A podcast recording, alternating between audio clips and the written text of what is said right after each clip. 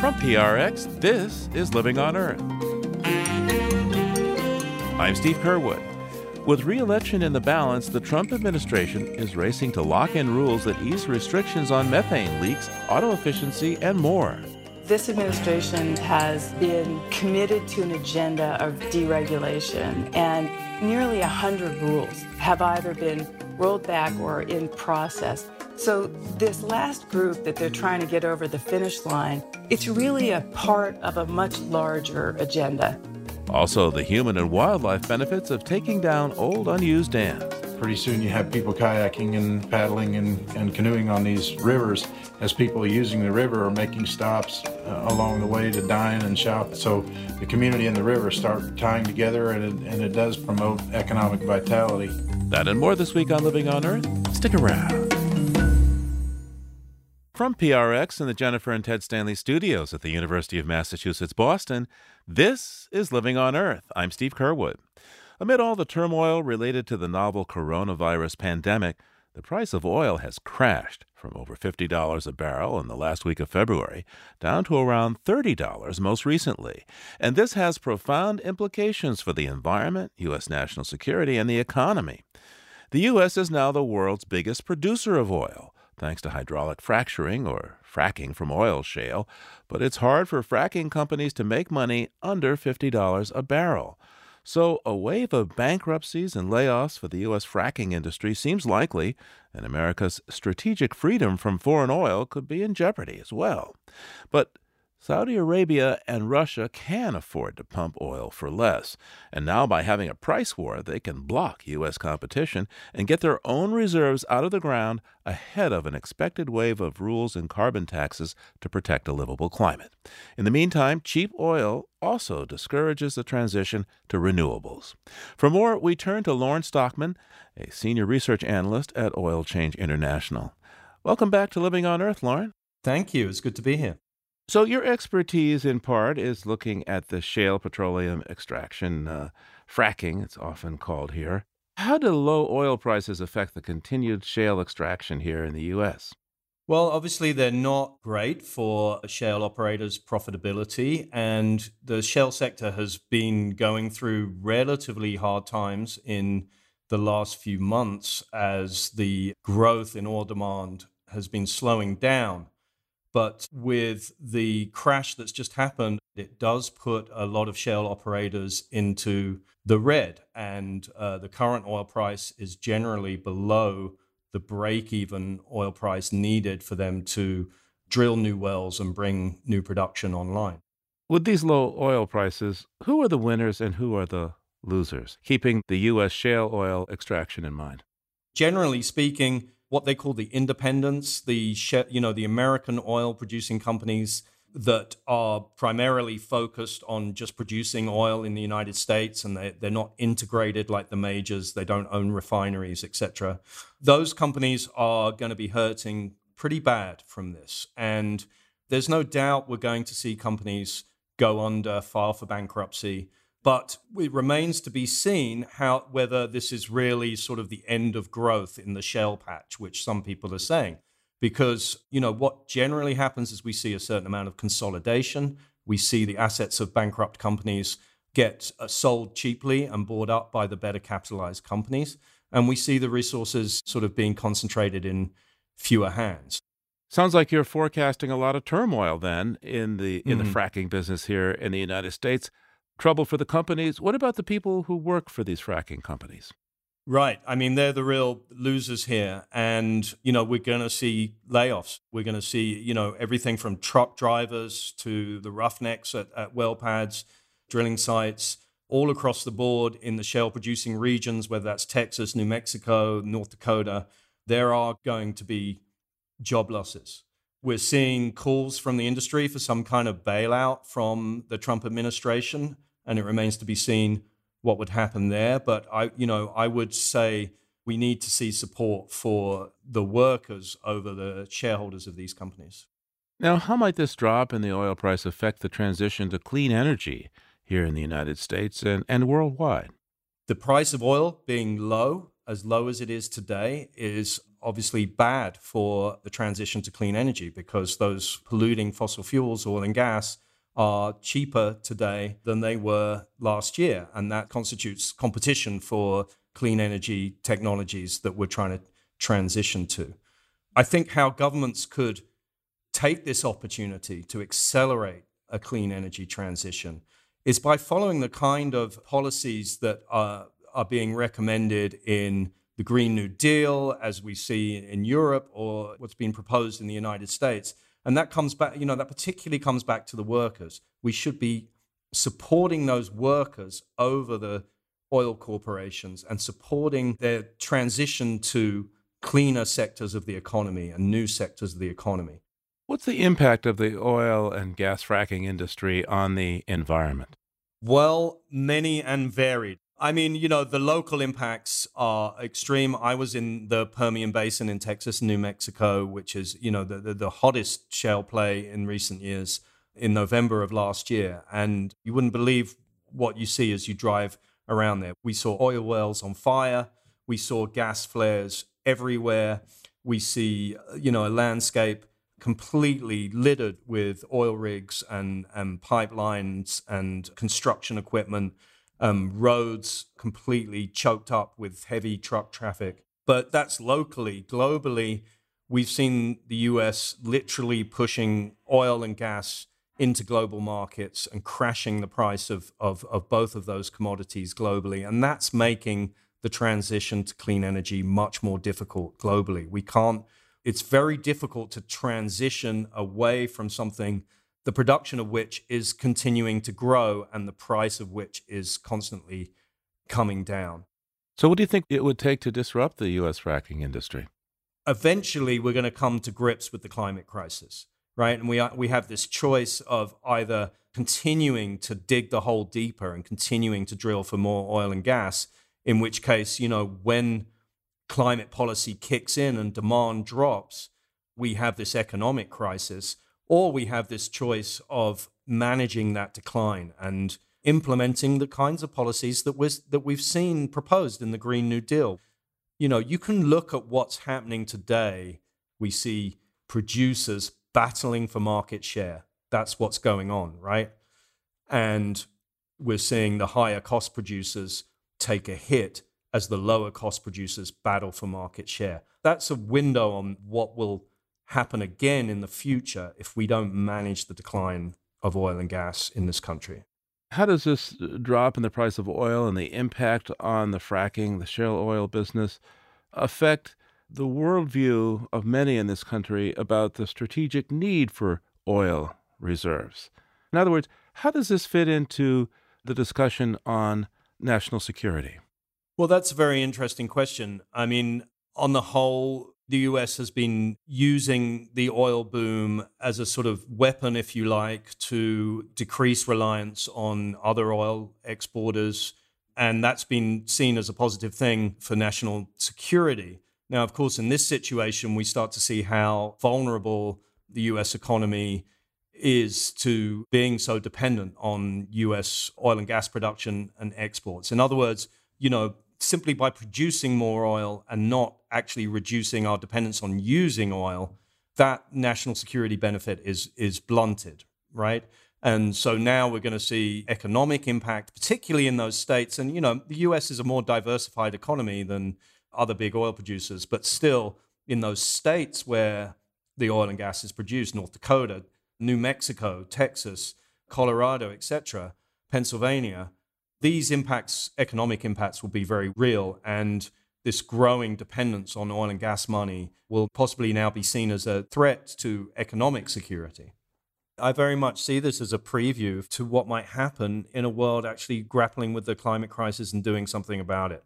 And I think that is, you know, part of what's informing what Saudi Arabia and Russia and other OPEC producers are doing today. They see that there's way more supply of oil and gas in the world than demand can soak up. They see demand growth slowing. They see countries in Europe and elsewhere actually setting deadlines on when they will stop selling vehicles using gasoline and diesel, and the pressure is on. So, you know, I think that does play a part in informing the move that's been made by these players. And I think there'll be more to come as things unfold in the coming decade. Lorne Stockman is a senior research analyst at Oil Change International. Lorne, thanks so much for taking the time with us today. Thank you very much.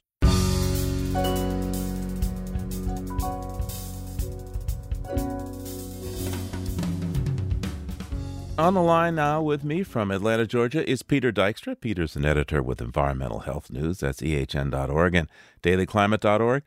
Hey, Peter, what do you have for us this week? Well, there's a company that's known mostly in this country for aspirin that has a big headache.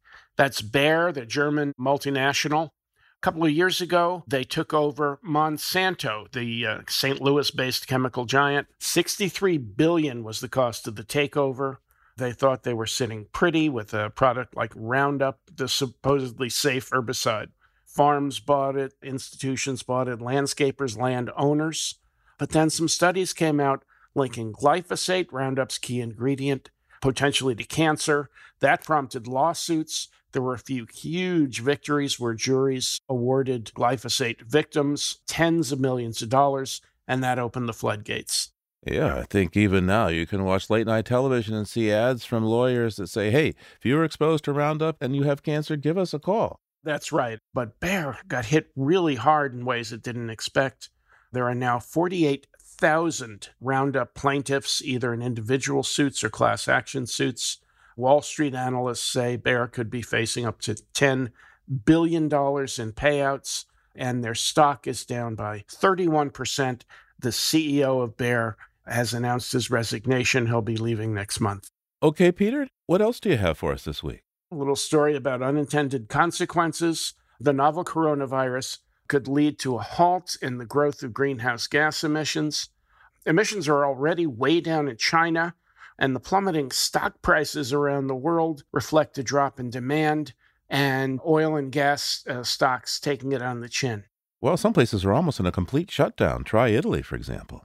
Yeah, that shutdown means no air travel, restricted car travel. Some airlines have already reported a 70% drop in booked flights.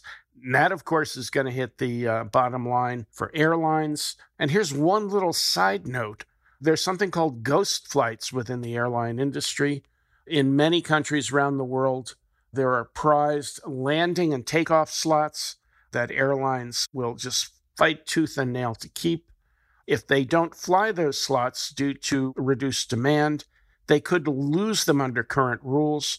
So several airlines are flying ghost flights, empty planes carrying no passengers from city to city just so they don't lose their takeoff and landing rights. Well, that won't help the carbon situation, though, huh? It makes a carbon footprint without actually walking anywhere. But surely people are coming to their senses about this. Yes, and midweek, both the EU and the US announced that they're suspending the rule so that airlines won't have to make the ghost flights to keep their landing slots. All right, Peter, now's the moment that we take a look back at history, and I want you to tell me what you see. Something that happened 95 years ago, Steve, you and I remember it well. March 13th, 1925. The Tennessee legislature passed the Butler Act. It made teaching evolution a misdemeanor crime imposed fines for anyone who taught evolution in any public school or college in the state of Tennessee. Only six of the state's 30 senators gave the measure an opposable thumbs down. Peter. Hey, so what happened after that? Well, the law took effect six days after it was passed. And in May, advocates of teaching evolution recruited a substitute teacher named John Scopes to teach evolution at the high school in Dayton, Tennessee. He was immediately arrested, later convicted under the law in the famous Scopes monkey trial. His token fine was reversed later on, but the Butler Act stayed on the books in Tennessee for over 40 years. It was finally repealed in 1967. A year after that, in 68, the United States Supreme Court declared all such laws to be unconstitutional. I wish there were a law against monkey business overall in our government operations. Thanks, Peter. Peter Dykstra is an editor with Environmental Health News. That's ehn.org and dailyclimate.org. We'll talk to you again real soon. Okay, Steve, uh, thanks a lot. Talk to you soon. And there's more on these stories at the Living on Earth website, loe.org.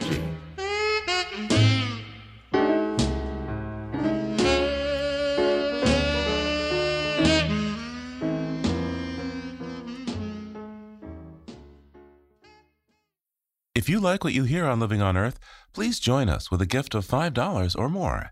Just go to loe.org and click on Donate at the top of the page. And thank you.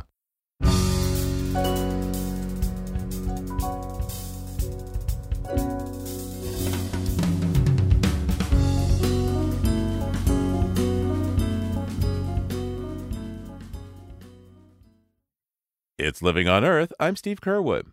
As oil prices plummet, it may make less sense to drill for oil in remote or difficult locations like the Amazon rainforest. Take the Sierra del Divisor in the Peruvian Amazon, which was set aside as a national park in 2016. The national oil company Peru Petro planned to exploit the area for oil extraction until the courts stepped in to rule in favor of an action filed by the Regional Organization of Indigenous Peoples of the East, or ORPIO. ORPIO persuaded the judge in the case that uncontacted indigenous tribes living in isolation in the forest would be harmed by oil extraction on their land. For more, Beatriz Huertas, an anthropology consultant with the Rainforest Foundation in Norway, spoke with Living on Earth's Bobby Bascomb. So tell me about the Sierra Divisor National Park, where Peru Petro planned to drill for oil. What's uh, special about this park and, and the people who live there? Bueno, el Parque Nacional the National Park Sierra Divisor is one of the most important protected areas in the country. It covers a vast area of the Peruvian Brazilian border, and there is a lot of biodiversity of mammals, including animals like the jaguar, deer, the tapir. There is also a great diversity of primates and birds. The fauna is also extremely diverse and characteristic of the Amazonian region. And this region of the Amazonian rainforest is home to indigenous groups living in voluntary isolation. They decided to isolate themselves in order to keep safe from things like disease and aggression, which was brought forth by people exploiting the forest for latex. Mm-hmm. Well, how would the biodiversity of this area be impacted if um, oil extraction were to go forward? Bueno, ya desde las operaciones de exploración. So there has already been an impact from the exploration of hydrocarbons. In this specific area of Sierra Divisor, there have been reflection seismology studies already, and the clearing of forests for roadways, as well as the installation of heavy equipment. Although in Sierra Divisor there has only been oil exploration and no oil extraction yet, there is a significant fear that oil spills can happen in this region. In the northern part of the Peruvian jungle, the Selva Norte, oil spills happen all the time, causing a lot of contamination in the rivers, the land, and the surrounding environment. The impacts are quite horrible affecting the flora and the fauna in the forest and killing animals, plants, and degrading water resources. For example, there is Lot 135. It's located on the edge of the river Yaquerana, and this is an extremely sensitive area. It regulates the flow of the whole river. But that hasn't been taken into consideration by the Peruvian government or considered important when it comes to making decisions about exploiting natural resources in the forest. And what would petroleum extraction mean for the indigenous groups who live in the park? Well, there is a risk of isolated communities being infected by diseases introduced by oil extraction company workers.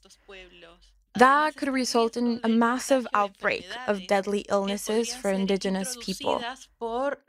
They don't have the immunological defenses that people living in cities and towns have developed throughout the years.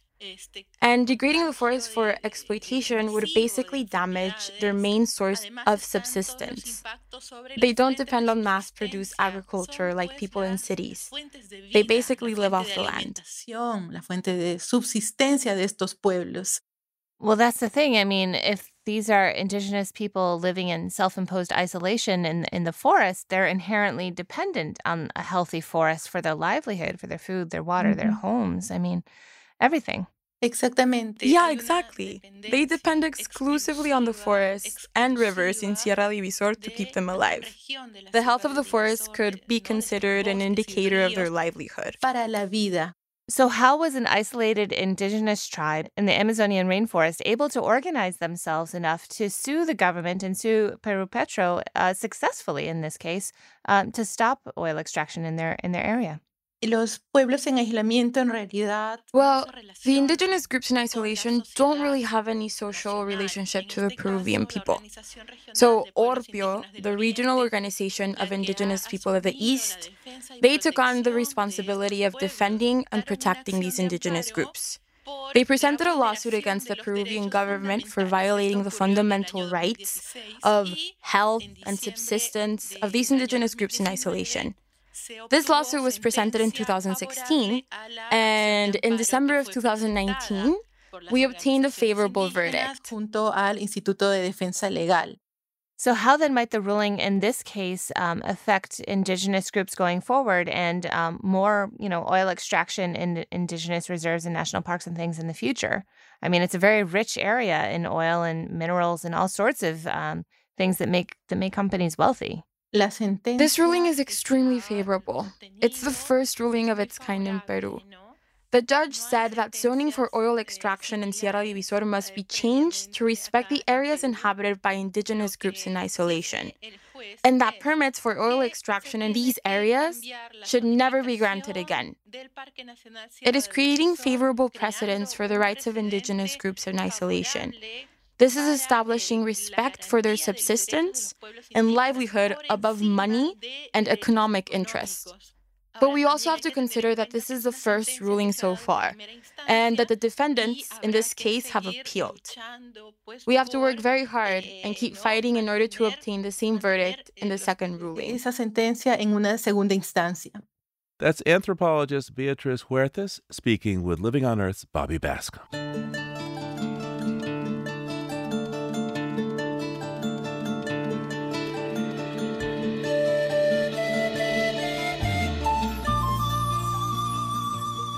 As the 2020 general election draws near, the Trump administration is rushing to weaken a number of environmental rules, just in case the Republicans lose the White House or Senate or both.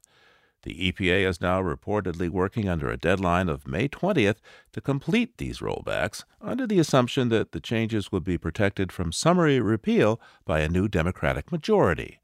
The little known Congressional Review Act allows a simple vote of both houses of Congress to revoke any new rules or changes that were adopted in the last 60 legislative days of the previous Congress, bypassing the usual and lengthy rulemaking process. When the Trump administration came to power with Republicans in control of both houses, they used the act to immediately undo 16 Obama era rules and Democrats could plausibly do so as well if the election turns out in their favor. For more now, we turn to Jody Freeman, a professor at Harvard Law School who served as counselor for energy and climate change in the Obama White House. Jody, welcome to Living on Earth. Great to be here. Thanks, Steve. So, let's talk about some of the signature rules that the Trump administration EPA is trying to wrap up before this May deadline. Well, there are a few big rules that have to do with climate change in particular, and one that has to do with science that they're really racing to finish, I think. One of them would be to roll back the methane standards that regulate the methane emissions that come from the oil and gas sector. And that's important because these methane leaks are really bad for the climate. This is a very potent greenhouse gas. And the Obama folks put in place standards to control them, and the Trump folks want to roll those back. The other big rule that's been very controversial that the administration's been working on for a couple of years now is the fuel efficiency and greenhouse gas standards for cars and trucks. Uh, that was a pillar of the Obama administration's climate policy, and the Trump administration has proposed to freeze those standards in place in a way that will make it very difficult to cut GHGs for the transport sector. So, just how important are these auto efficiency standards? Yeah, to put these standards in context, let me just give you a picture of greenhouse gas emissions in the US economy. About 30% come from transport. So it's a big chunk that comes from cars and trucks. And the Obama standards would have kept fuel efficiency uh, improving up to 50 miles per gallon by 2025. And what the Trump administration would do is just lock them in place at the 2020 levels. So that's a loss of improvement of about five years. And it's a really significant chunk of what the U.S. promised to do for the Paris Accord. So this is all part of an agenda that has us really falling short of the U.S. commitment to Paris. And as you know, Steve, the Trump administration announced that they would withdraw from the Paris Agreement. And then they set about eliminating the policies domestically that Obama had put in place to get there. So cutting back these fuel efficiency standards is one of the key prongs of the climate policy that would have gotten the U.S. to reduce emissions to meet its commitment. And the other policy, which the Trump folks have already completed, is to roll back the standards for the power sector for electricity that would control CO2 coming from the nation's oldest and dirtiest power plants. And by their own admission in their own documents, those standards that they've put in place would improve the performance of the electricity sector by just 1%. You know, we'd only be reducing greenhouse gases in the most minimal way. And it would actually increase premature deaths from pollution. That, that's in their own documentation. So what they've done in the power sector is really egregious. And now they're trying to finish the rollback for the transportation standards too. You know, my grandmother used to say, haste makes waste. In other words, how airtight is this rulemaking that they're doing and how vulnerable to, to legal attack might it be? So they've had a lot of trouble finalizing the standards that would block fuel efficiency, that would lock it in place and prevent it from improving. Because what they've had to do is try to make an argument that when you keep these standards where they are, it's good for consumers and it's good for the environment. In fact, better fuel efficiency, if it were allowed to rise, would save people money at the pump. It would be good for consumers and better fuel efficiency standards would reduce pollution. So they're just having trouble justifying the rule. And it's taken them a really long time. And it's hard to believe they're going to finish by the end of May or the beginning of June, which is their target. They're probably vulnerable to a lawsuit on this because they're going to have a weak record to support it. And courts don't like it when agencies like EPA come in and try to defend deregulation or regulation for that matter if they have a very weak justification. And in this case, the administration just cannot make the numbers work. Now, let's talk about why May matters. And of course, there's an upcoming election as well. So, the end of May matters because that's the date by which the administration feels if it finishes its regulatory rollbacks, they'll be locked in and a new Congress couldn't reach back and essentially cancel them out. There's a federal law called the Congressional Review Act, and it allows Congress to look back 60 legislative days. So it's days in which Congress is in session, which really, when you count it up, can go back as far as about six months and essentially disapprove final regulations through a fast track process that's filibuster proof. So let's say if, for example, the Democrats were to win the Senate, it's a big if, but if they were to, and the presidency, a new administration, a new Congress could reach back at these rules that have been finalized and without going through the normal lengthy legislative process, they can disapprove these rules. So what the Trump administration is trying to do is get these things across the finish line and inoculate them from a new Congress canceling them out. Remind us what happened when Mr. Trump came into power and the Congressional Review Act was used. So this is a law nobody's ever heard of, and it had only been used once before. It was passed in the 1990s. It was only used once before when George W. Bush came into office, but nobody ever used it much after that. Well, the Trump folks realized this is a very powerful tool. They can reach back at six months or so of Obama regulations and essentially zero them out. And that's what they did for about 17 regulations Obama had adopted. None of them were EPA rules, but a few of them were Department of the Interior rules.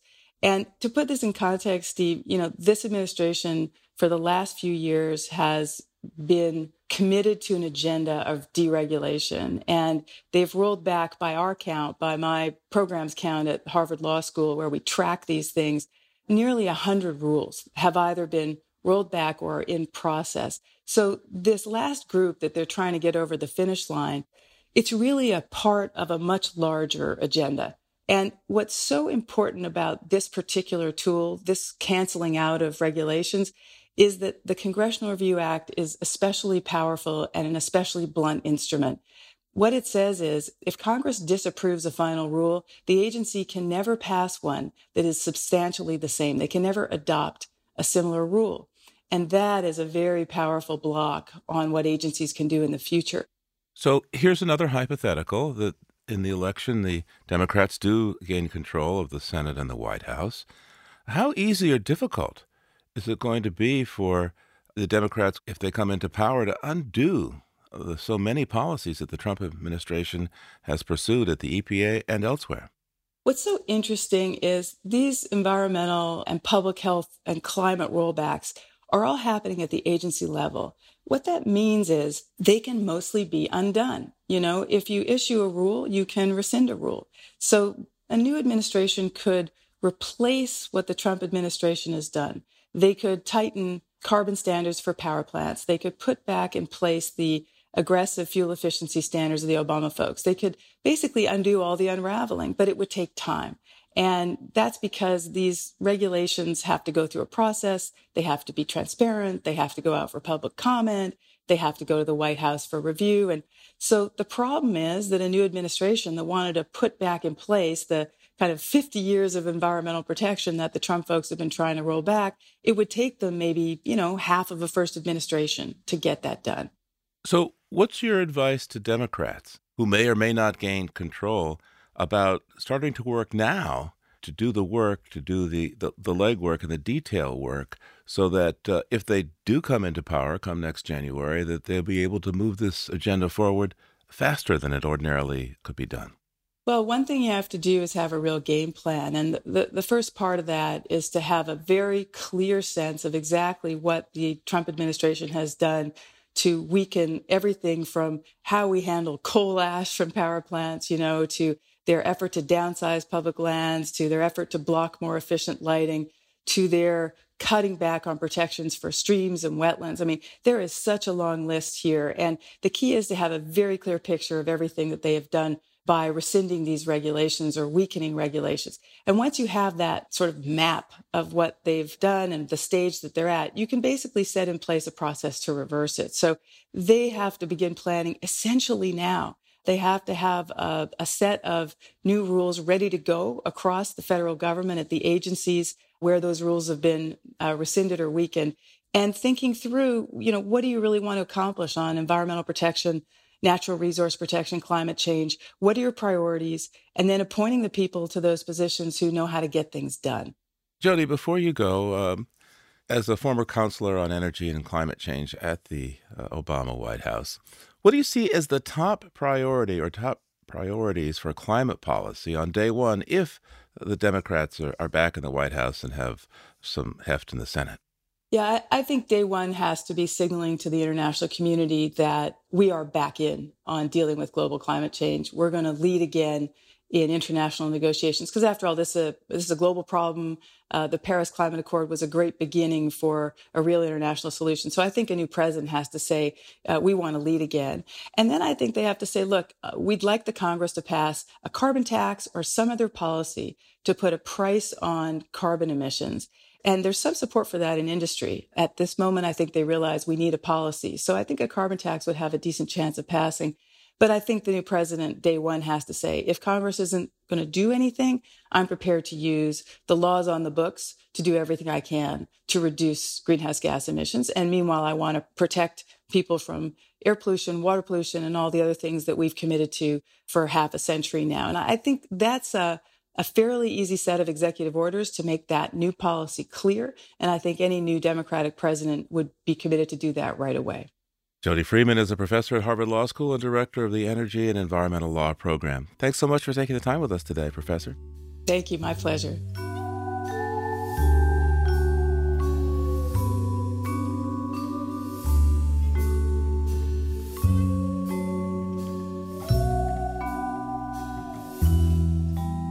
Coming up, scientists discover a small population of Vietnamese fanged mouse deer, a tiny creature not seen in some 30 years. That's just ahead on Living on Earth. Support for Living on Earth comes from Sailors for the Sea and Oceana, helping boaters race clean, sail green, and protect the seas they love. More information at sailorsforthesea.org. It's Living on Earth. I'm Steve Curwood. Hundreds of thousands of small dams dot the rivers of the United States. They were once popular for use in grain mills and industry, and many are no longer needed by people, but they continue to be a barrier to fish and wildlife. On the Mahoning River in Ohio, the community of Lowellville is planning to remove a dam on their river, but as Allegheny Front's Julie Grant reports, not everyone is on board with the plan. Growing up in the small riverfront village of Lowellville, Ohio, by the Pennsylvania border, Jim Iudiciani stayed away from the Mahoning River. When I was a kid, if I went near that river, we'd get smacked because it was so dirty and dangerous. Now, as mayor of Lowellville, he's been pushing for years to get rid of the old steel industry dam that crosses the river here. And he says it's coming down this summer. On the joking side, uh, they call me the dam mayor, and for a good reason, finally. Just steps from the village downtown, Iudiciani stands alongside the river where brush has been cleared for heavy equipment needed to remove the dam, a series of eight low concrete piers that point downstream. It will be the first in a regional plan to remove nine dams along the Mahoning River, which crosses into Pennsylvania and joins the Shenango to form the Beaver River. Right now, people who canoe and kayak on the Mahoning need to pull their boats out of the water and carry them around the dam. Where you see all the whiteness underneath, that's just the hydraulics, which makes it very dangerous. Ohio regulators describe these low head dams as drowning machines because canoes and other boats can get trapped in the recirculating current below the dam. Once the Lowellville Dam is removed, Iudiciani wants his riverfront village to become a hotspot for outdoor recreation.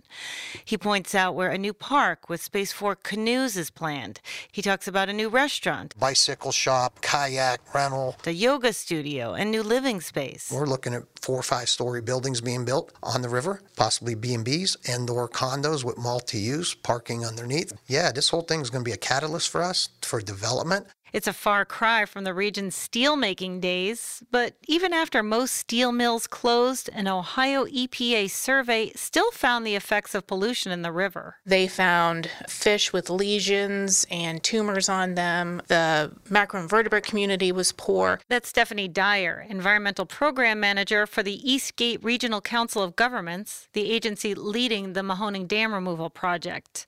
In the late 1990s, the U.S. Army Corps of Engineers looked into dredging the river to get rid of contaminants, especially behind the Lowhead dams. But the Corps never moved forward with its river cleanup.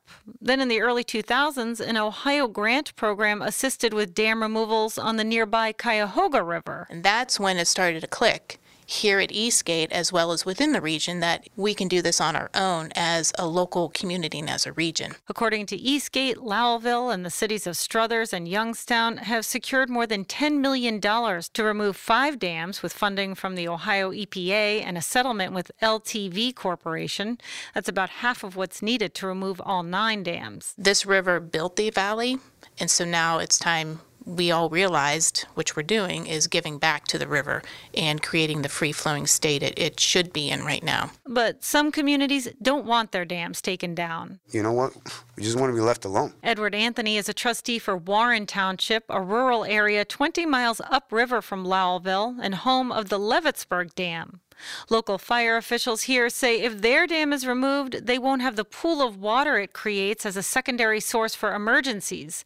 And health officials worry that without the dam, water levels will be too low to dilute sewage from home septic systems. So it's a grave concern because I think if they proceed with this, they're going to do this and then we're going to be left with a mess.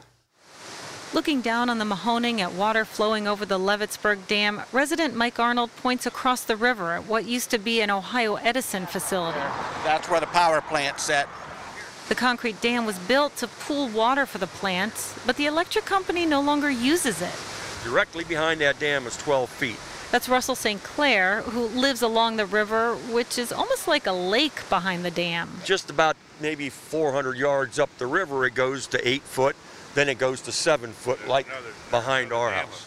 St. Clair and his neighbors float on pontoon boats and report seeing bald eagles and river otters. His kids and grandkids fish for muskie and perch. The river now is better than it's ever been. I mean, it, it is. Mike Arnold worries how the dam removal will affect fishing here. There's nothing for them to eat.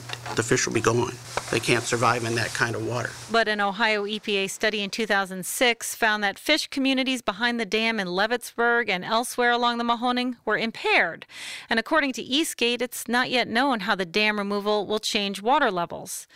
Ben Lorson wants to calm people's fears. After dams are removed, the same amount of water will still run down the river. And that's not going anywhere. That, that'll always be there. Lorson is a fish passage biologist with the Pennsylvania Fish and Boat Commission. He says removing dams is better for fish. There's kind of this misconception that, you know, you're you're taking a good fishing spot away when in reality those fish want to go upstream. They're just not able to because the dam's in their way. Oftentimes, when it comes to aquatic organism passage, we like to say, if you unbuild it, they will come. Jessica Collier is a fish biologist with the U.S. Fish and Wildlife Service.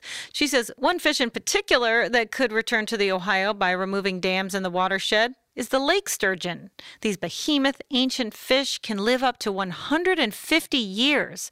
They migrate long distances, sometimes hundreds of miles to spawn. The sturgeon is considered endangered in most states throughout its range. They were overfished, their habitat was destroyed, and their migration paths were blocked by dams.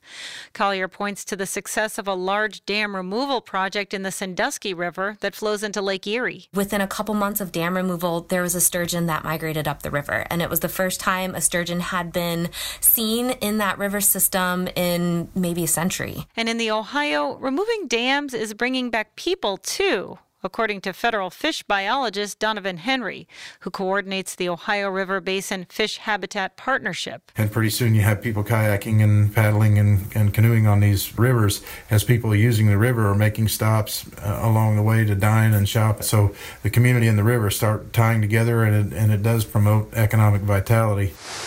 Standing on the banks of the Mahoning, Lowellville Mayor Jim Iudiciani wants that future for his village. But looking at the river roll over the dam today, he still sees beauty in it. Getting this surreal feeling, a sad feeling too, that now it's coming out, we're never going to see this again either. But it needs done, you know? Reporter Julie Grant's story comes to us courtesy of the Allegheny Front and is part of the series Good River, produced by seven nonprofit newsrooms in the Ohio Valley.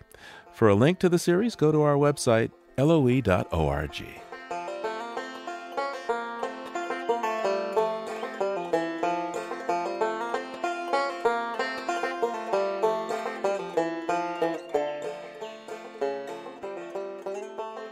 When a species hasn't been seen for years, we start to worry it might be gone forever. Just a ghost from a bountiful past. But in the forests of Vietnam, a team of scientists from Global Wildlife Conservation and its partners have caught just such a ghost on camera the Vietnamese fanged mouse deer. There have been no scientific records of this tiny creature in nearly 30 years, but now camera traps have identified at least one population of the elusive creature, also known as the silver-backed chevrotain. The chevrotain is the first species found as part of Global Wildlife Conservation's hunt for 25 most wanted species which they think may be lost. But the discovery of this particular species doesn't necessarily mean it is safe from extinction. Vietnam has a lot of biodiversity, but it also has huge conservation challenges, including a thriving bushmeat trade. For more about the search for the chevrotain, Andrew Tilker, the Asian Species Officer for Global Wildlife Conservation, spoke with Living on Earth's Ainsley O'Neill. What does it mean for the silverback chevrotain to have been lost to science? So, there had been no scientifically validated records, in this case, for more than 25 years. And scientists were unsure whether or not it still existed in the wilds in Vietnam. Is there any way for us to know why the chevrotain was lost for so long? So, the silverback chevrotain was first discovered in the early 1900s. And then after that, the species went unrecorded until 1990 it's only known from a small part of Vietnam. And so it's not very widespread. It really occurs in a sliver of habitat in a small part of a fairly small country.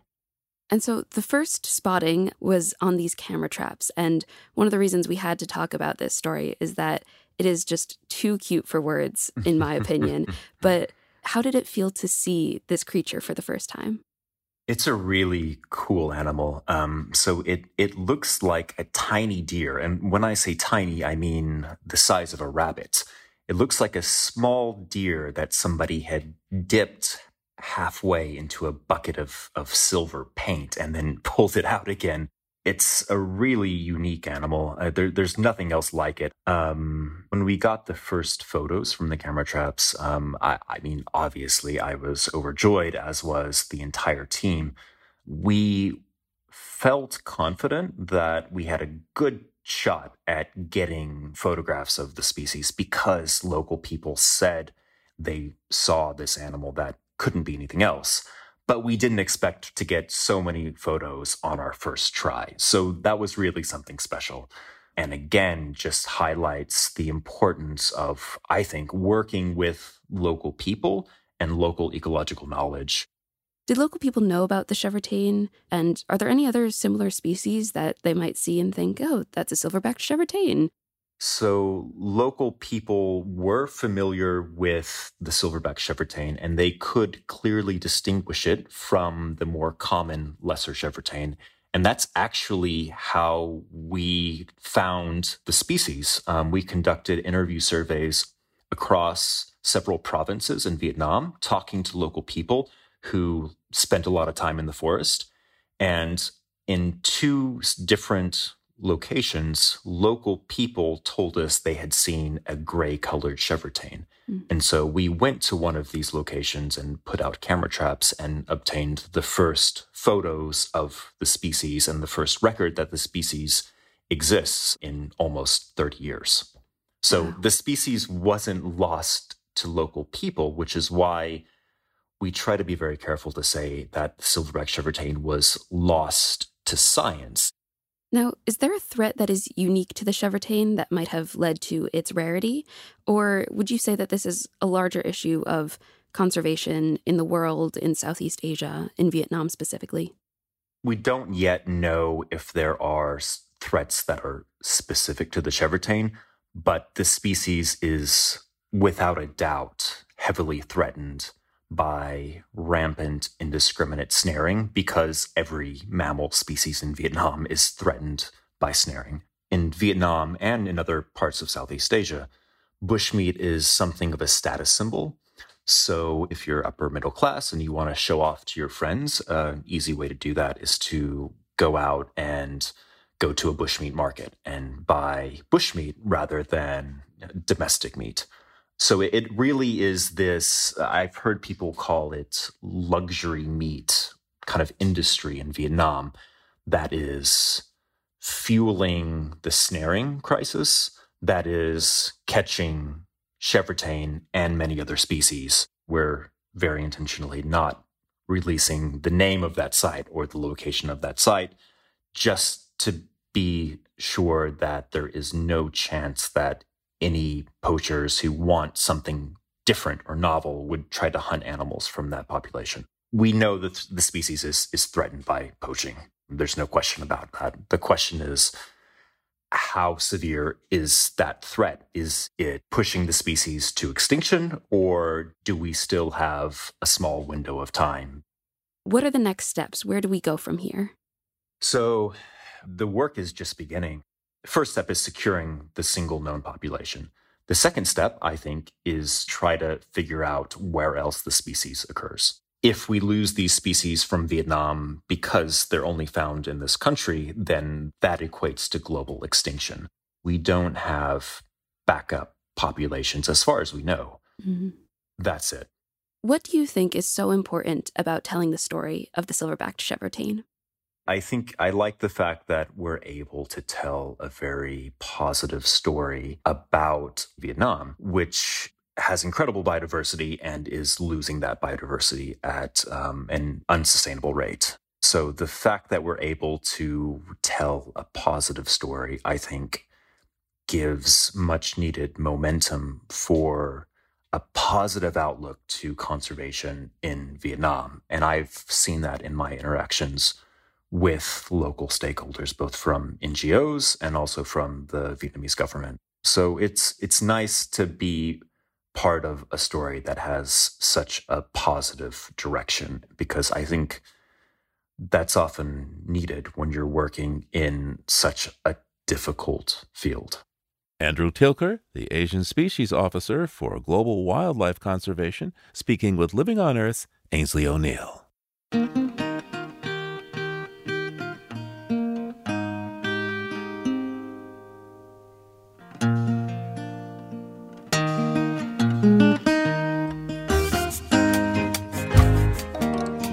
Is produced by the World Media Foundation.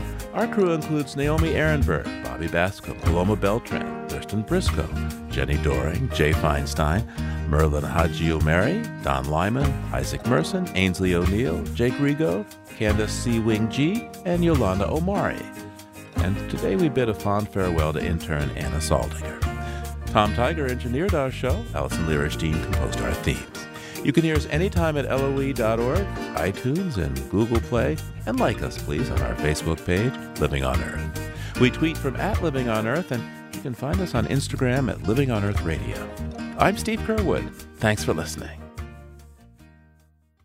Funding for Living on Earth comes from you, our listeners, and from the University of Massachusetts Boston, in association with its School for the Environment, developing the next generation of environmental leaders, and from the Grantham Foundation for the Protection of the Environment, supporting strategic communications and collaboration in solving the world's most pressing environmental problems. Support also comes from the Energy Foundation, serving the public interest by helping to build a strong, clean energy economy.